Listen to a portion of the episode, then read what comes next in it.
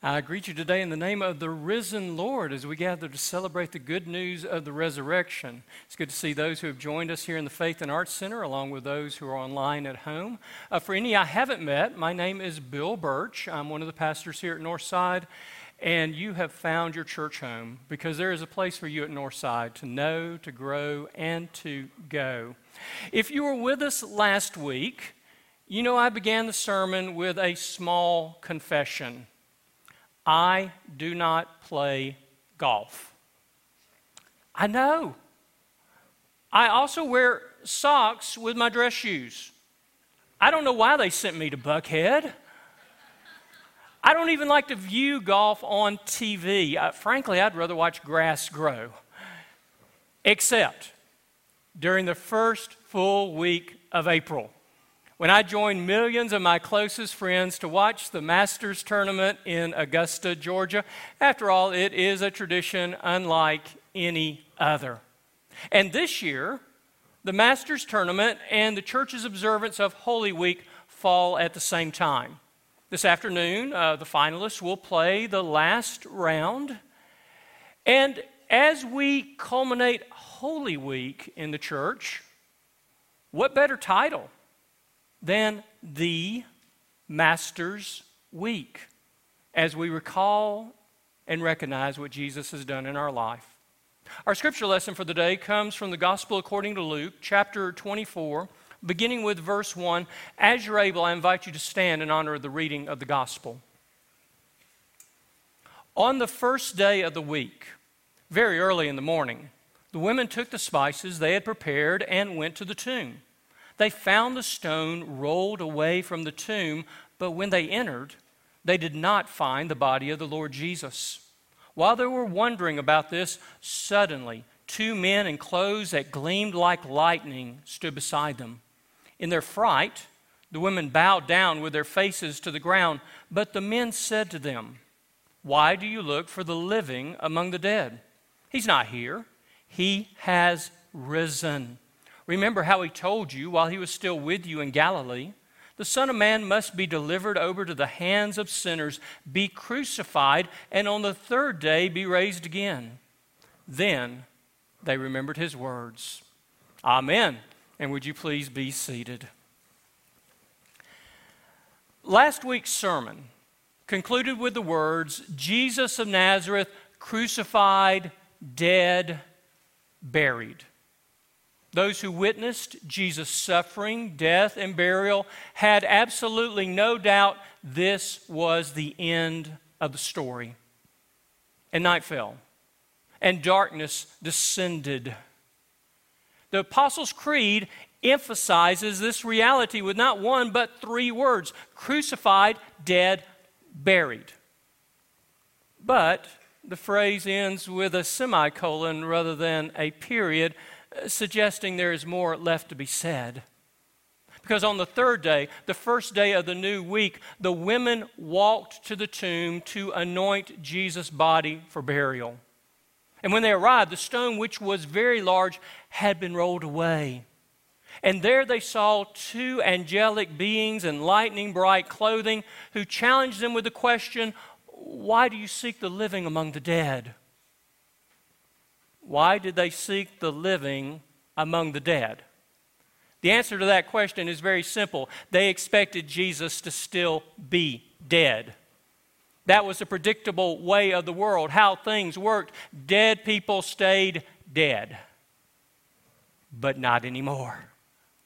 At the cross and at the empty tomb, in the crucifixion and the resurrection on Good Friday and Easter Sunday, God transformed the cosmos forever, turning the world upside down so that it was now right side up and nothing would ever be the same again.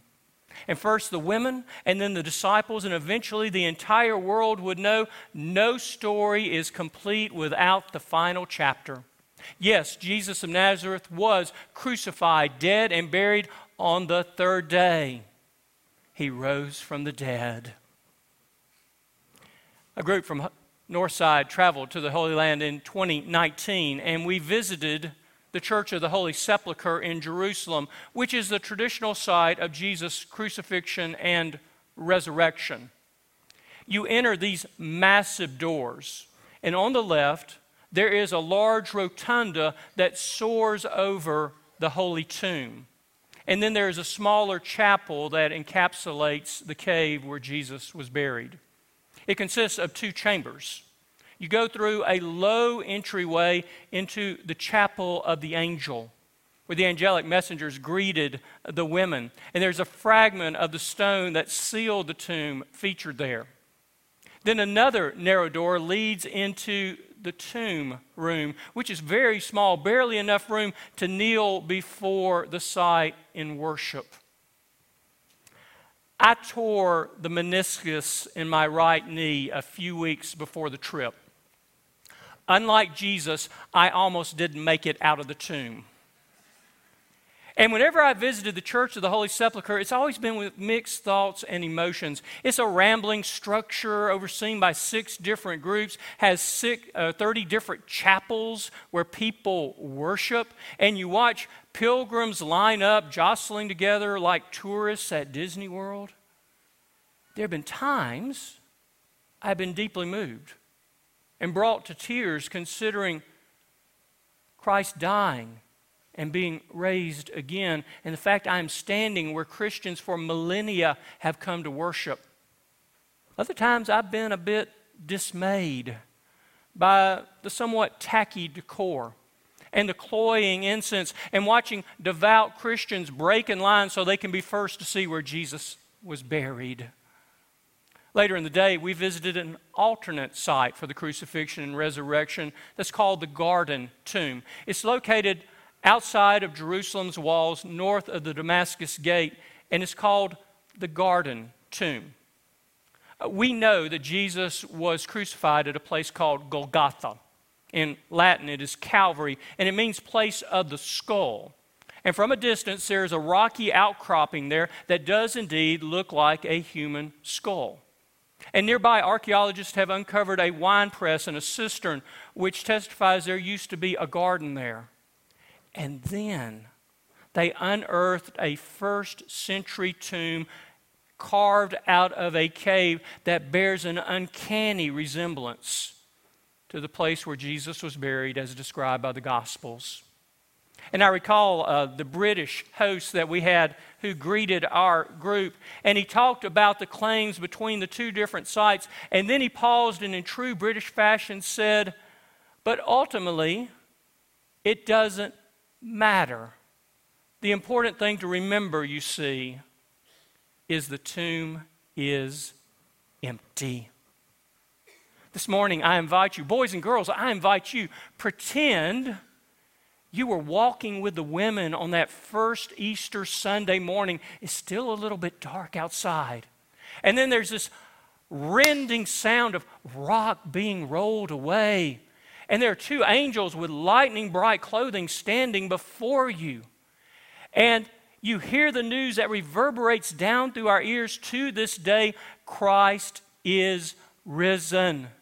And look into the tomb and see the abandoned burial garments and dare to believe. The important thing you see to remember is the tomb is empty. We've heard this story before. Matthew, Mark, Luke, John tell it in different ways, but the central events are the same. Most likely, you have heard previous Easter Sunday morning sermons, but today I want to challenge you with a critical question. So what? So what? Is a question a seminary professor first taught me to ask about any biblical passage. So, what does it mean to the world? So, what does it mean to the church? So, what does it mean to me?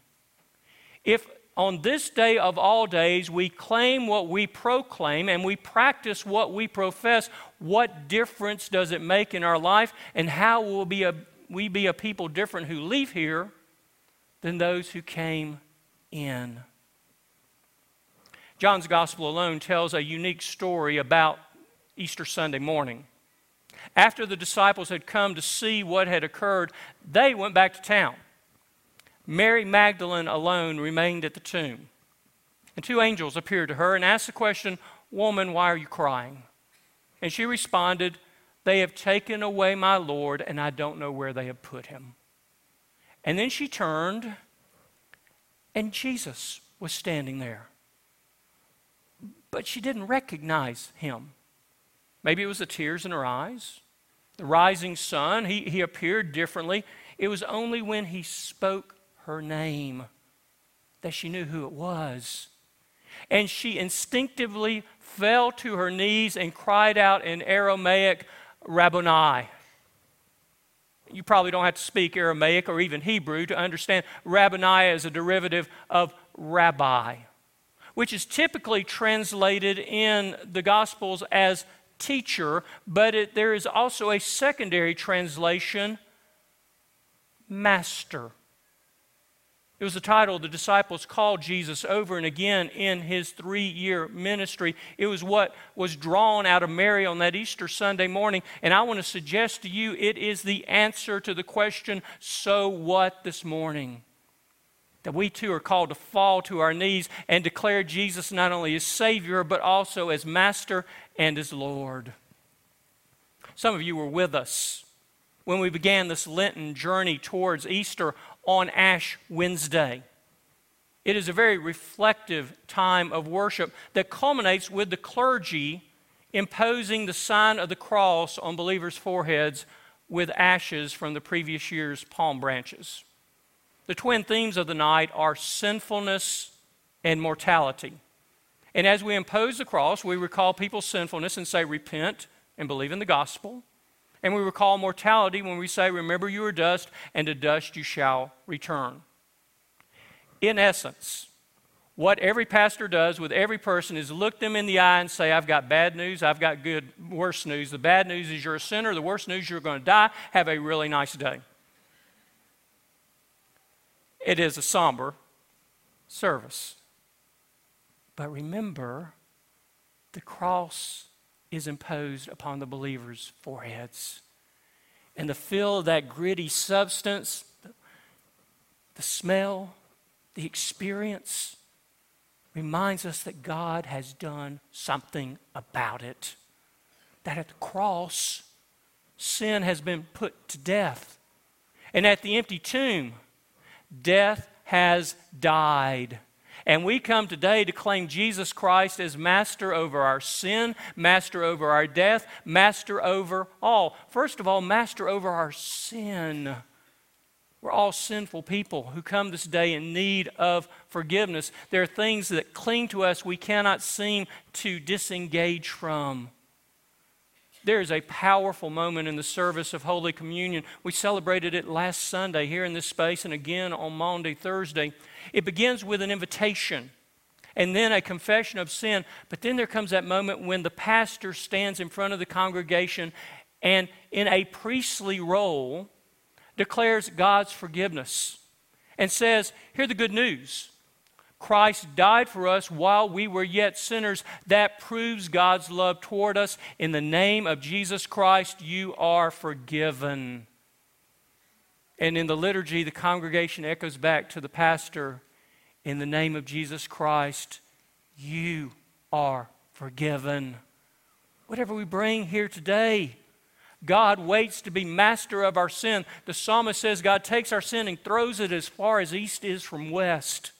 Micah says it is cast into a pool of forgetfulness and remembered no more. And one Christian author added God posts a no fishing sign right next to the shore.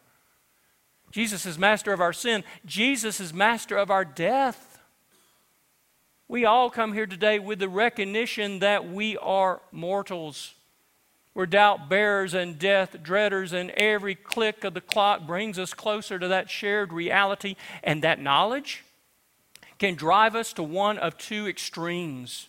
It can drive us towards denial and depression. And we double down on the things of this world, hoping we'll find something eternal in the temporal. Or we can recognize that we are called to count our days to live each day to its fullness and then release it with gratitude without regret, knowing that this life is the prelude to life everlasting. The service for funerals in the book of worship of the United Methodist Church is titled Services of Death and Resurrection. And I love the dual title because it recognizes the reality of death, but it also recognizes the ultimacy of life.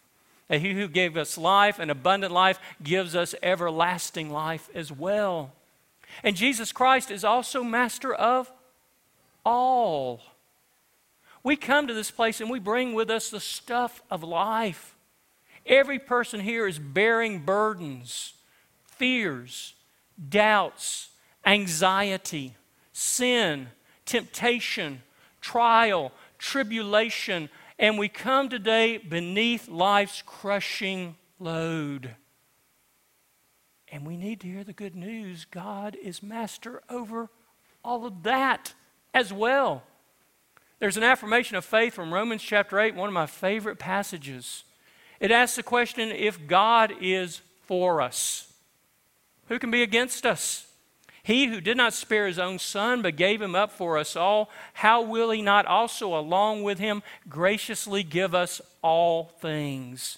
In all these things, we are more than conquerors through him who loved us.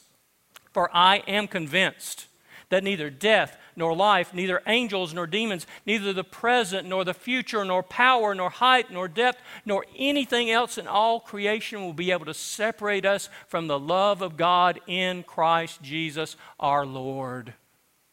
And if this was a Baptist church right now, somebody might say, Amen. Jesus Christ is Master, Rabboni, Savior, Lord. Today is the Masters Sunday. And the finalists are playing the final round, and I will turn on the TV, hopefully sometime after my mid afternoon nap, and watch the last few holes. And then I will turn it off, and odds are good I won't watch golf again until this time next year. And some of you share my dispassion for the sport. Others here love golf. You get out on the course every chance you get. You watch TV tournaments. You view instructional videos. You visit the pro shop. You own all sorts of gadgets and gadgets and knickknacks related to the sport. And you regularly watch Tin Cup and Caddyshack. Regardless of our status, today we are all golf fans. Today is the Master's Sunday. And for some here, it could well be the first time you've been in a church on an Easter Sunday morning, or at least at Northside Church. Maybe you've noticed every time you come to worship that the church seems to have Christmas poinsettias and Easter lilies. Maybe your family's routine is more to come on a semi annual basis, quarterly, monthly. Some of you are here every time the door opens. Regardless of our status, today, we're all sinners in need of forgiveness. Regardless of our status today, we are all mortals in need of salvation. Regardless of our status today, we are God's people who come to claim life and abundant life and everlasting life, to fall at the feet of Jesus and proclaim Rabboni, teacher, master, and to hear the good news. Christ is risen. Christ is risen indeed. Hallelujah. Let us pray. Oh, gracious God, we gather on this day of all days to celebrate the good news of the resurrection that at the cross, sin has been defeated. At the empty tomb, death has been destroyed. And we declare you master over sin and death, and you grant to us forgiveness and life. And we come to celebrate, to dance, to rejoice, to shout aloud that you are the firstborn among the dead and we are brothers and sisters, sons and daughters of the resurrection, and you give us life, and abundant life, and everlasting life. And this day we rejoice as your people. In Christ, the risen Lord's name, we make our prayer. Amen.